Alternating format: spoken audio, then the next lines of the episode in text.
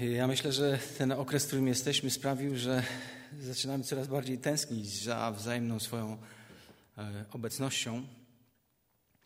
Paradoksalnie tak bardzo potrzebujemy obecności drugiego człowieka, a jednocześnie w tym czasie zaczynamy e, traktować czy reagować na widok drugiego człowieka jako na potencjalne zagrożenie, bo jest wirus. Myślę, że to jest trochę podobne do tego, co grzech z nami robi. Grzech sprawia, że oddala nas od siebie nawzajem. Grzech sprawia, że często w tych wzajemnych reakcjach, e, relacjach możemy być zagrożeniem dla siebie. Ale myślę, że w całej tej sytuacji powinniśmy zachować e, taką trzeźwość e, myślenia i właściwe proporcje.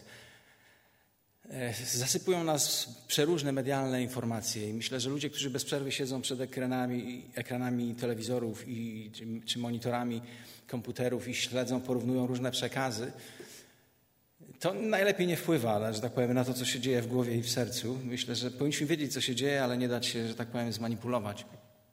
E, taka uwaga, która mi się, e, taka myśl, refleksja, którą e, chciałbym się podzielić, która się gdzieś pojawiła dwa dni temu, gdy myślałem. 1918-1919 rok. W ciągu tych dwóch lat umarło na świecie od 50 do 100 milionów ludzi. Do śmierci się przyczyniła tak zwana grypa hiszpanka. Dzisiaj w ciągu czterech miesięcy na całym świecie zachorowało około miliona ludzi. Niestety umarło trochę ponad 100 tysięcy. Więc namawiam do takiej y, trzeźwej oceny sytuacji również, w której jesteśmy. Sławek przeczytał ten tekst z Księgi Mateusza. I zanim zacznę go rozważać, jeszcze jedna myśl. Wyobraź sobie, że zostało ci do końca życia, nie wiem, tydzień czasu. Czasami myślimy, że śmierć to takie rzadkie zjawisko, które dopada niektórych pechowców. Ale to nieprawda. I myślę, że ta sytuacja, w jakiej jesteśmy, głównie przekaz medialny, sprawia, że zaczynamy myśleć o śmierci.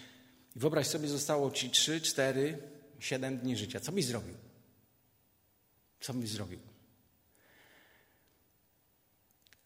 Trzy lata temu jedna e, z moich dobrych znajomych, która już kilka miesięcy temu odeszła do Pana Boga, opowiedziała mi historię, która wydarzyła się 3-4 lata temu.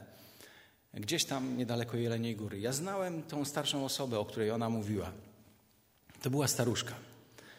I pewnego dnia powiedziała swojej córce, żeby y, ją umyła, przygotowała, żeby ona ładnie wyglądała, bo ona jutro będzie umierała i chce, żeby cała rodzina przyszła. No, możemy sobie wyobrazić, co pomyślała e, córka o takim pomyśle babci. No, ale zrobiła tak, jak babcia chciała. Przyszedł następny poranek, babcia e, odszykowana, na pół siedząco, e, siedzi sobie w swoim łóżku w wygodnej przykryta wygodną pierzyną, podparta poduszką, cała rodzina z wnukami, z córkami, ze wszyscy. I wtedy w tym momencie babcia zaczęła każdemu mówić, od wnuków do dzieci, jak jest w ich życiu, a jak powinno być. Każdemu z nich powiedziała to, co uważała, że powinna powiedzieć, oparła się o tą poduszkę i odeszła. Jak byłem chłopcem, miałem 10-12 lat. Pamiętam do Jeleniej Góry, tam gdzie rodzice mieszkali, gdzie mieszkaliśmy z rodzicami, e, przyjeżdżał taki wujek, który nazywał się Kiełbasa. I my jako mali chłopcy, e, on jeszcze mówił, że mieszkał blisko żywca, więc nazwaliśmy go wujek Kiełbasa z żywca. Ale to, co nas ten czas uderzyło, gdy mieliśmy 12-13 lat, że w tym człowieku było coś niezwykłego. Był niesamowity pokój, była jakaś taka dobroć. To był twardy człowiek, on był drwalem. On pracował przy wycince drzew powalonych przez e, kornika gdzieś tam w górnych partiach Karkonoszy. Jak pamiętam do dziś uścisk jego dłoni. Ale była niesamowita łagodność w tym człowieku. Wiesz, i tydzień temu dowiedziałem się, jak wyglądały ostatnie dni tego człowieka. Mieszkał w jednej wsi, z wsi gdzieś tam w okolicach Żywca. I pewnego dnia zaczął chodzić od domu do domu, do każdego mieszkańca, zaszedł tej wsi i powiedział, że on już będzie odchodził do, do domu ojca i chciałby się pożegnać, jeżeli coś zrobił, to chciałby przeprosić. I gdy to zrobił, nie wiem, czy to w ciągu jednego, czy dwóch, trzech dni się stało, po prostu odszedł. Wiecie, cała wieś była na pogrzebie tego człowieka. Biblia często mówi o ludziach, że syty życia umarł. A dzisiaj często my, jako chrześcijanie, próbujemy za wszelką cenę przedłużyć swoje życie. Coś nam umknęło. Jakaś rzeczywistość.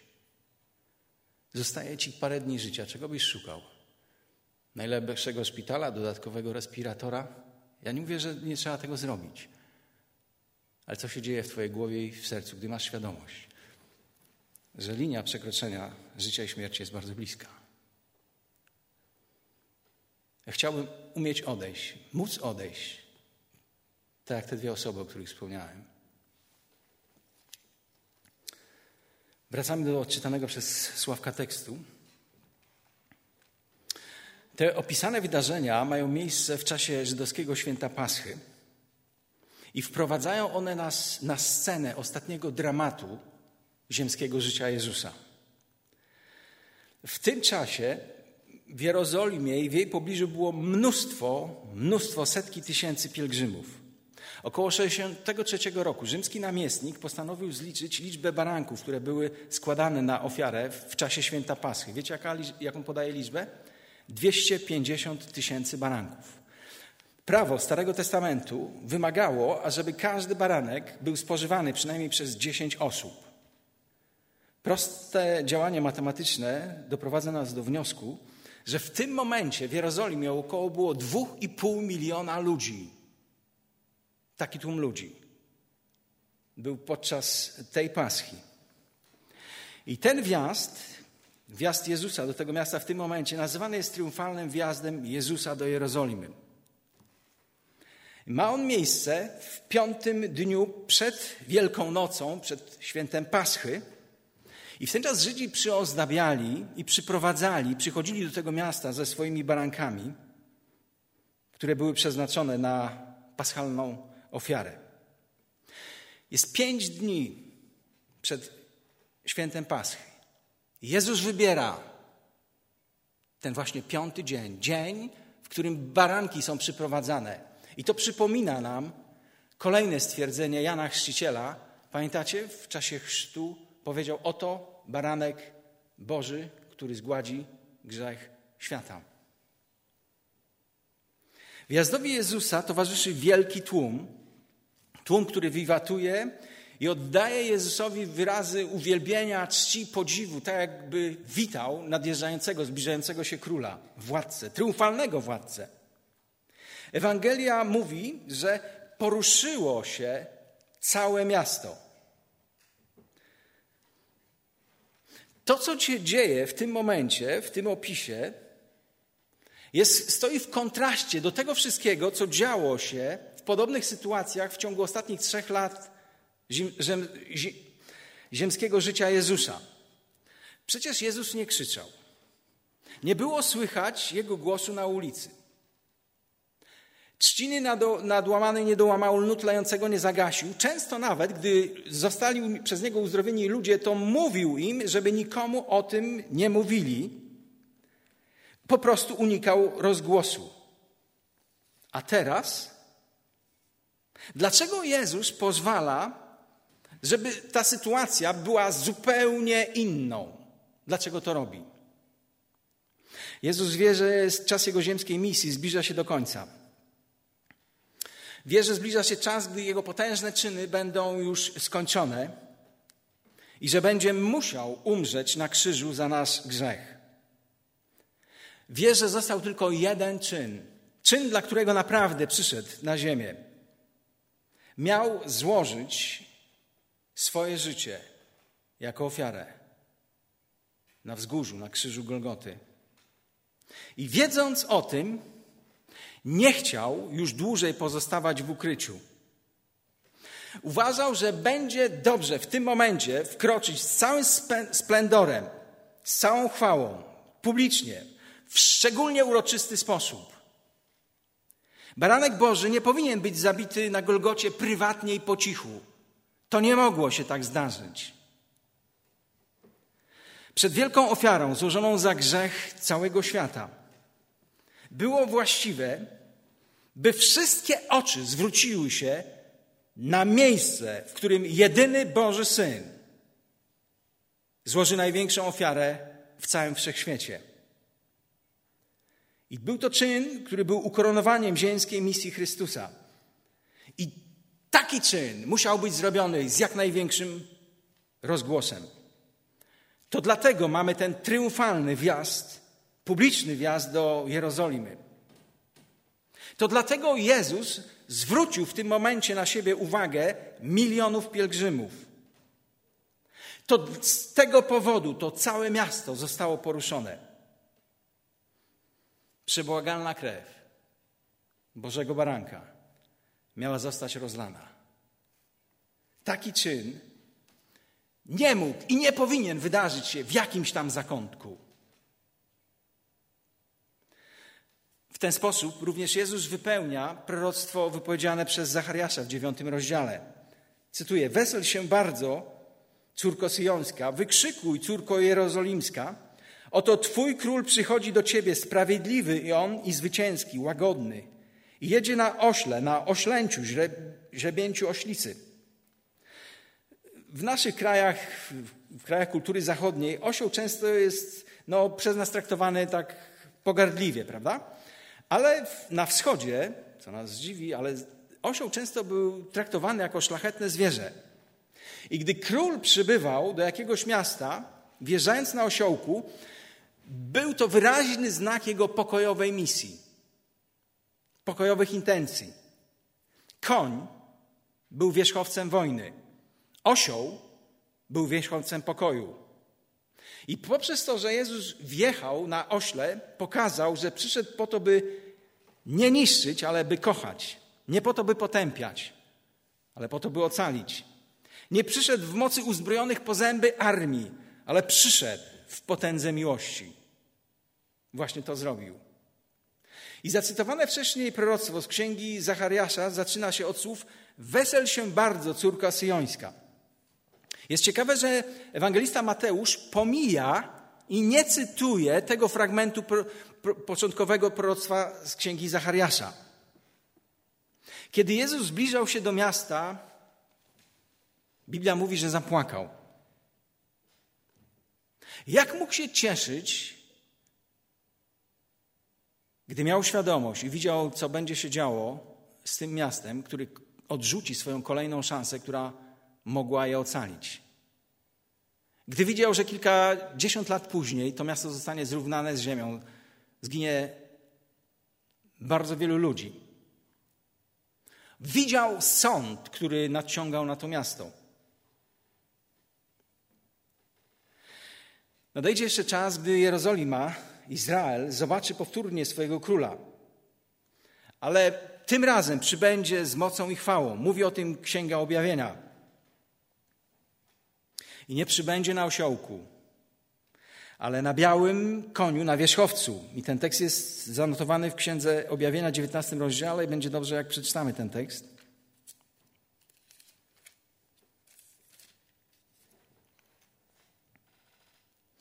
Zobaczyłem otwarte niebo stał tam biały koń. Siedział na nim ten, którego imię brzmi wierny i prawdziwy, bo sprawiedliwie sądzi i sprawiedliwie walczy. Jego oczy przypominały płomień ognia, głowę zdobiły liczne diademy, miał też wypisane imię nieznane nikomu poza nim samym. Ubrany był w szatę skąpaną we krwi. Na imię miał, miał Słowo Boże, Słowo Boga. Podążały za nim zastępy nieba na białych koniach, ubrane w czysty biały bisior. Z jego ust wychodził ostry miecz, to nim podbije narody, sam żelaznym berłem będzie nimi rządził. Osobiście też wygniecie w tłoczni wino płomiennego gniewu wszechmocnego Boga. A na szacie oraz na biodrze wypisany miał tytuł Król Królów, Pan Panów. Jest jeszcze jeden powód tego, że Jezus wkroczył do Jerozolimy w tak spektakularny, publiczny sposób. W ten sposób myślę, że rzucił wyzwanie i sprowokował przywódców żydowskich do działania. Gdy oni zobaczyli tą spontaniczną, pełną entuzjazmu reakcję tłumów, doszli do wniosku, że to wystarczy, że to koniec. Należy, należy go zabić. Należy zabić Jezusa. Prostwa Pisma mówiły setki lat wcześniej, że Boży Baranek będzie zabity w dniu Paschy.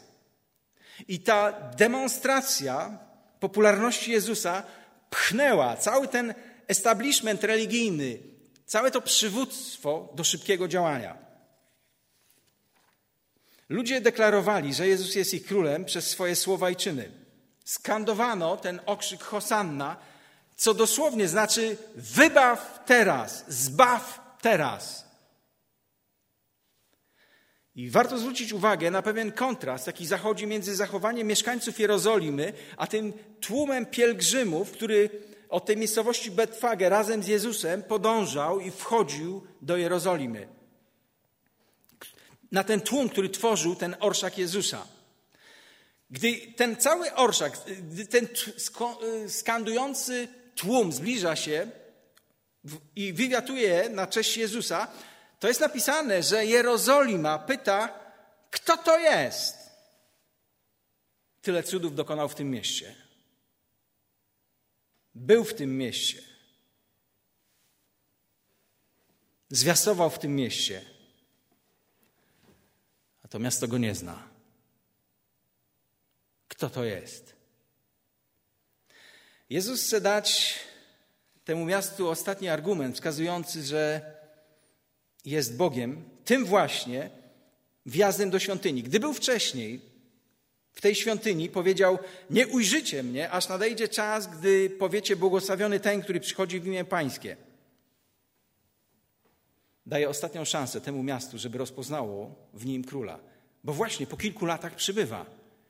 I towarzyszy temu taki splendor i właśnie ten okrzyk. Niestety dla mieszkańców Jerozolimy jest tylko kolejnym z proroków. A wiecie, co Jerozolima robiła z prorokami? Zabijała. Nie był dla nich nikim więcej niż kolejnym prorokiem. Co sprawiło? Co sprawiło, co doprowadziło do tego, że mieszkańcy Jerozolimy, że Żydzi nie rozpoznali Mesjasza? Co do tego doprowadziło? Jednym z powodów było to, że religijni przywódcy ograbili swój naród z poznania Bożego Słowa. Religijni przywódcy ograbili swój naród ze znajomości tej księgi. A co zrobili? Zastąpili przekaz tej księgi swoimi tradycjami. Liderzy nie byli zainteresowani prawdą, oni dbali o swój interes. Business is business. Mamy, nie mamy króla. Kogo mamy? Cesarza. Bo stabilna sytuacja pozwala nam prowadzić biznes tak, jak do tej pory to robiliśmy. To było wyznaniem ich dobrowolnej ślepoty. Oni się na to zdecydowali. Nawet cuda, których dokonywał Jezus, nie były w stanie zmienić ich myślenia odnośnie tego, kim jest Jezus. Wiecie, nawet wskrzeszenie zmartwych łazarza tego nie zrobiło. Wiecie, co zrobili, jak już zostali skonfrontowani z tym, że Jezus uzdrowił, zmartwych zbudził człowieka, przywrócił go do życia? Postanowili nie tylko Jezusa zabić, ale postanowili zabić łazarza. Im bardziej opierali się prawdzie, tym bardziej starali się ślepi. Wracamy do naszego tekstu, 21 rozdział. Przeczytam od 12 do 22 ten tekst.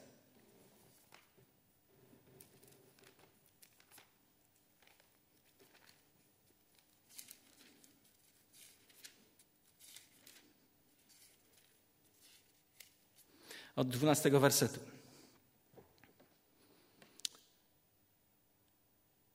Jezus wjechał. Co się dalej dzieje? Jezus natomiast wszedł do świątyni i wyrzucił wszystkich, którzy tam sprzedawali lub kupowali. Poprzewracał stoły wymieniających pieniądze oraz stragany sprzedawców gołębi. Mówił przy tym, napisano, mój dom będzie nazwany domem modlitwy, a wy zrobiliście z niego jaskinię zdzierców. W świątyni zbliżali się do niego niewidomi kulejący, a on ich uzdrowił. Arcykapłani oraz znawcy prawa oburzali się na widok niezwykłych rzeczy, które Jezus czynił oraz dzieci, które wołały w świątyni Hosanna synowi Dawidowemu. Czy słyszysz, co one mówią? Pytali. Tak, odpowiedział. Czy nigdy nie czytaliście z ust niemowląt i osesków, odebrałeś sobie chwałę? Potem pozostawił ich, wyszedł z miasta do Betanii i tam zanocował. I jeszcze dalej. Rano wracając do miasta, poczuł głód. I gdy przy drodze zobaczył figowiec, podszedł, ale nie znalazł na nim nic oprócz liści. Niech się już na wieki owoc z siebie nie rodzi, powiedział do drzewa. I figowiec natychmiast usechł. Uczcił zdziwił ten widok, w jaki sposób figowiec mógł tak od razu usnąć, pytali. Jezus im odpowiedział: Zapewniam was, jeśli macie wiarę i nie zwątpicie, możecie dokonać nie tylko tego, co stało się z figowcem. Możecie powiedzieć tej górze: podnieś się i rzuć w morze, i to się stanie. I wszystko, co wierząc poprosilibyście w modlitwie, otrzymacie. Ten fragment mówi o dokonaniu przez Jezusa dwóch sądów. Oczyścił, oczyścił świątynię i przeklął drzewo figowe. I te dwa czyny stoją w jawnym kontraście do tego wszystkiego, co się działo w czasie jego publicznej służby. Bo jak mówi pismo, on przyszedł na świat, aby nie sądził, lecz aby świat był przez niego zbawiony. A tutaj widzimy tego zbawcę, który dokonuje dwóch i to bardzo szybkich sądów. Z czym są związane te czyny Jezusa? Myślę, że z jedną rzeczą, z hipokryzją Izraela. Tekst powiada, że świątynia stała się jaskinią zbójców, a naród symbolizujący, symbolizowany przez drzewo figowe był pozbawiony owoców. Wewnętrzne zepsucie i zewnętrzny brak dobrych owoców były dowodami, były rzeczą, która potwierdzała hipokryzję, w jakiej żył ten naród. Jezus rozpoczął swoją misję od podobnego czynu. Trzy lata wcześniej, według opisu ewangelisty Jana, on również wszedł do świątyni i to zrobił. A teraz, trzy lata później, znowu ona została sprofanowana przez religijny biznes przywódców. Przedsionek Pogan był, zamieniony w takie miejsce, w którym przybywający z zagranicy Żydzi do Jerozolimy, żeby złożyć ofiary, mogli wymienić swoją walutę i na tym dziedzińcu świątynnym mogli nabyć baranka czy jakieś inne zwierzątka, które mogli złożyć na ofierze. Zostało to zrobione na początku jako pomoc i służba dla pielgrzymów przybywających z odległych krajów. Szybko jednak zostało to przemianowane na lukratywny biznes. Sprzedawcy dyktowali horrendalne ceny, nikt z nimi nie mógł konkurować, nikim się nie mógł sprzeciwić. Historycy mówią, że Annasz, poprzedni arcykapłan, był mózgiem tego przedsięwzięcia, tego biznesu, a pomagali mu w tym dwaj jego synalkowie. Tak to wyglądało. I celem, dla którego istniał przedsionek pogan, było umożliwienie poganom wejście na teren świątyni tak, żeby mieli szansę uczenia się od narodu izraelskiego prawdy o jedynym Bogu. Ale obecnie w tym miejscu był religijny bazar i religijny kantor. Tak tutaj przymajstrowano. I tego, co tam się działo, to, co się działo, odpychało szukających Boga pogan i oni odrzucali tego rodzaju świadectwo. Naród izraelski przez swoje świadectwo miał im przyciągać do Boga, a to, co ten naród robił, to, co się działo w tej świątyni, odpychało ten naród, nie tyle naród, co tych przybywających z, z całego świata pogan do Jerozolimy, odpychało od prawdziwego Boga Izraela. Czyli przedsionek pogan stał się monetarnym, a nie misyjnym przedsięwzięciem. I gdy Jezus nazywa świątynię moim domem, to stwierdza, że jest Bogiem.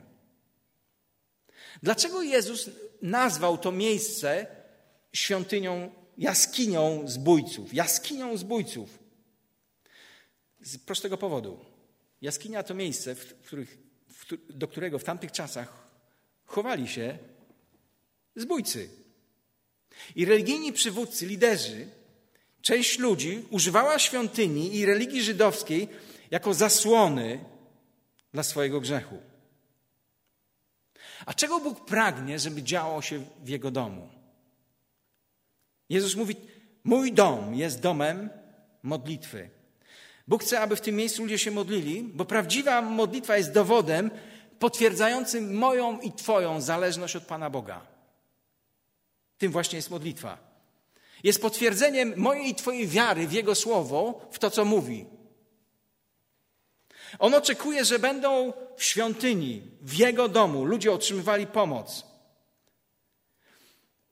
Potrzebujący mieli prawo wejść do tego miejsca i mieli prawo uzyskać pomoc w tym miejscu. W Bożym domu, tekst mówi, ma być obecna moc. Gdy Jezus tam wszedł, to zaczęły się dziać w tej świątyni niezwykłe rzeczy. Ludzie byli uzdrawiani. Ta moc Jezusa zmieniała ludzkie życie. Kolejną rzeczą, którą on oczekuje w domu, który nazywa swoim, to jest chwała. Chwała dla Jego i dla Jego Ojca.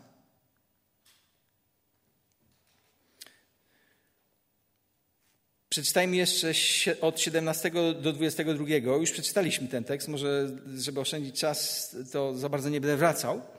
Ale to, co zrobił tutaj Jezus, w sensie oczyszczenia świątyni, przeklęcia tego drzewa figowego, to nas zaskakuje. Wczoraj, jak o tym sobie rozmawialiśmy przy stole z naszymi wnukami, szczególnie młodszy Piotruś się oburzył i był taki trochę zły na Pana Jezusa. Przecież ten Pan Jezus miał dostateczną moc, żeby ożywić to drzewo, nie tylko ożywić, ale mógł sprawić, żeby ono miało więcej fig niż jakiekolwiek drzewo na świecie figowe. Zrobił to? Nie zrobił tego. Pan Jezus nie czyni tego drzewa odpowiedzialnym w sensie moralnym z tego powodu, że nie miało owoców. To nie o to tu chodzi. Jesteśmy w stanie zrozumieć ten czyn Jezus, Jezusa tylko w ten czas, gdy zwrócimy uwagę na miejsce i na czas, w którym Jezus tego dokonał. Jezus był w pobliczu Jerozolimy. Był to ostatni tydzień jego publicznej służby dla jego ludu.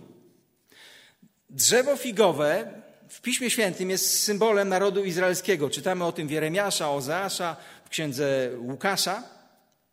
I podobnie do drzew wspomnianych w tych fragmentach, Izrael przejawiał oznaki zewnętrznej religijności, ale wewnątrz tego narodu nie było prawdziwej religijności, która objawiałaby się w życiu, które jest poddane Panu Bogu. Nie było tego w tym narodzie.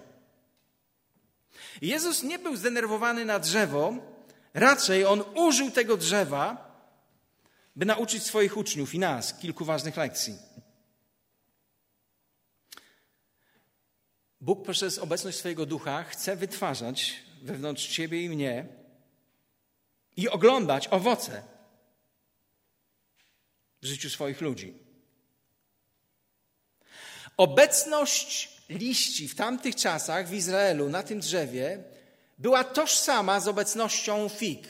To nie był jeszcze czas fig, ale zawsze, gdy były liście, to były figi, takie małe, zielone, kwaśne, ale były. Na tym drzewie nic nie było.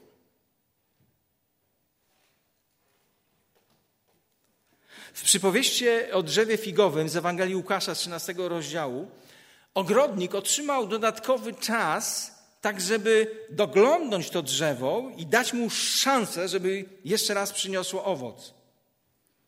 Teraz, w tej sytuacji, którą rozpatrujemy przy wjeździe Jezusa do Jerozolimy, tego czasu już nie było. Drzewo na próżno zajmowało ziemię i nie przynosiło żadnego pożytku. I główna prawda tego przekazu dotyczy Izraela. Dla tego narodu w tamtym momencie nadszedł czas sądu. Wyrok został ogłoszony przez sędziego, ale upłynęło jeszcze 40 lat, zanim ten wyrok został wykonany. Około 66 roku przychodzi Rzym. Zdobył, zniszczył miasto, rozwalił świątynię.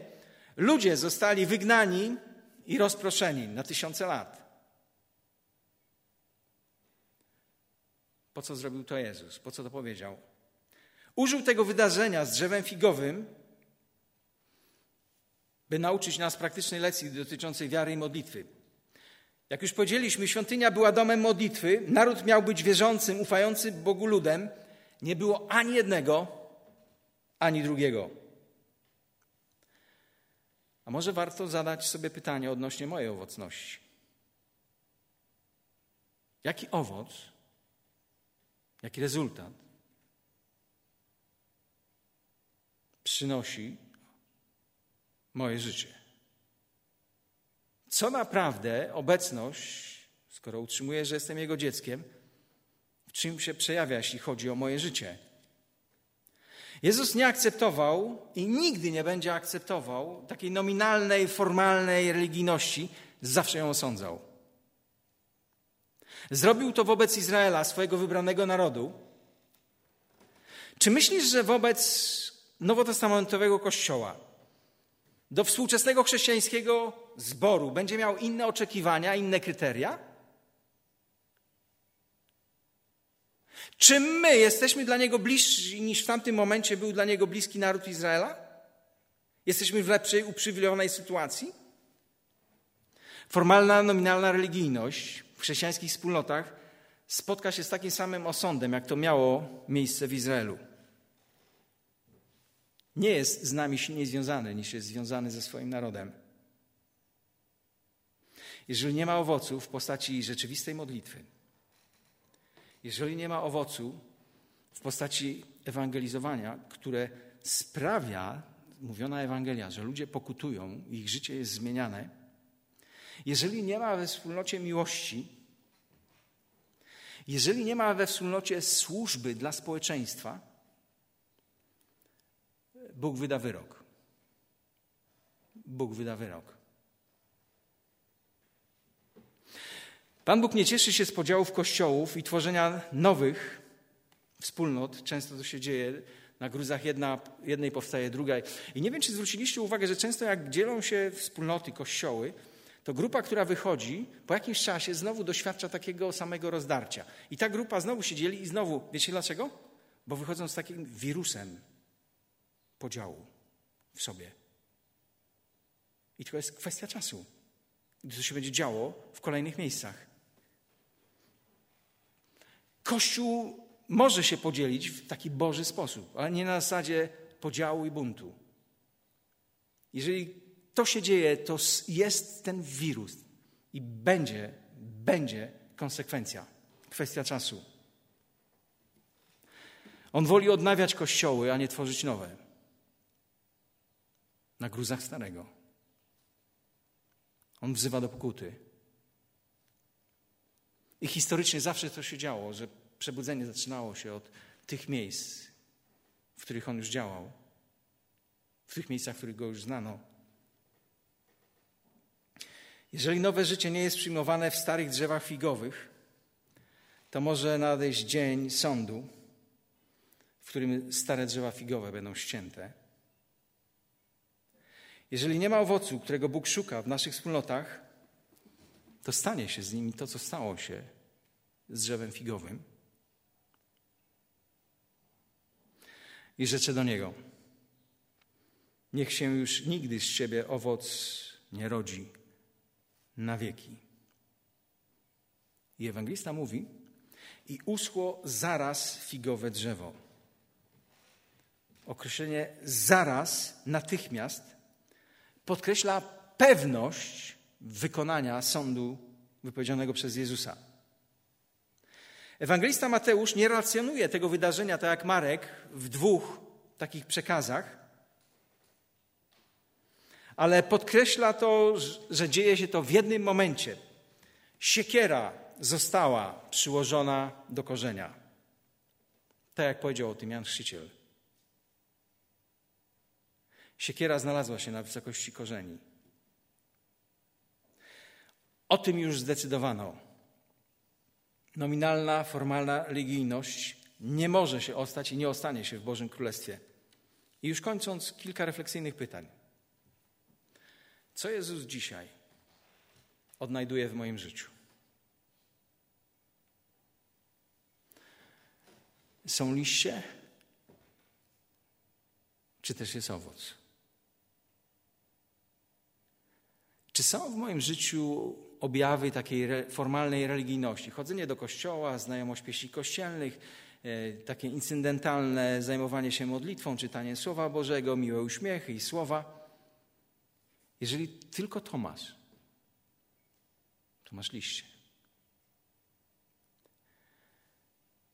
Jezus szuka owoców. To go interesuje. Jezus szuka owocu swojego Bożego Ducha, swojego Bożego życia, które dał swoim dzieciom. Szuka prawdziwej modlitwy, która potwierdza moją i Twoją zależność od Ojca. Wiary w Jego Słowo. On oczekuje i spodziewa się, że ludzie, którzy przychodzą, są blisko Ciebie i mnie, otrzymują pomoc. On spodziewa się i oczekuje, że słowa Ewangelii, które wypowiadasz, zmieniają życie konkretnego człowieka i ich życie jest inne. Wiesz, czego on oczekuje od ciebie, ode mnie? Chwały. Dla siebie. Ale wiesz, jakiej również chwały oczekuje? Że ludzie patrząc na Twoje życie, słuchając Twoich słów, oglądając Twoje reakcje, wielbią Ojca, który jest w niebie. Dzieje się to? Gdy ludzie patrzą na mnie? Gdy patrzą na Ciebie? Są pełni podziwu dla Boga, który jest w stanie zrobić i tak przemienić Ciebie i mnie.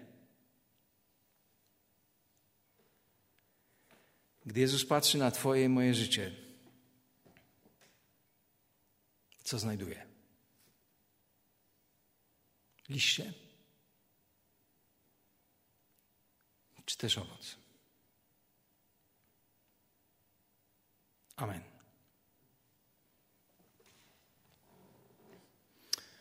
Panie, dziękuję Ci za e, tą chwilę, jaką nam dałeś. E,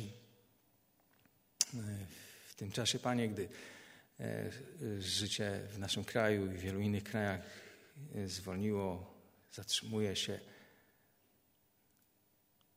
mówisz do nas swoje słowo, Panie, przez swoją księgę. I być może dopiero mamy czas, by zacząć się modlić, by zacząć otwierać tą księgę. Panie, dziękuję Ci że przychodzi czas, gdy przyjdziesz tak, jak to przeczytaliśmy z Księgi Objawienia.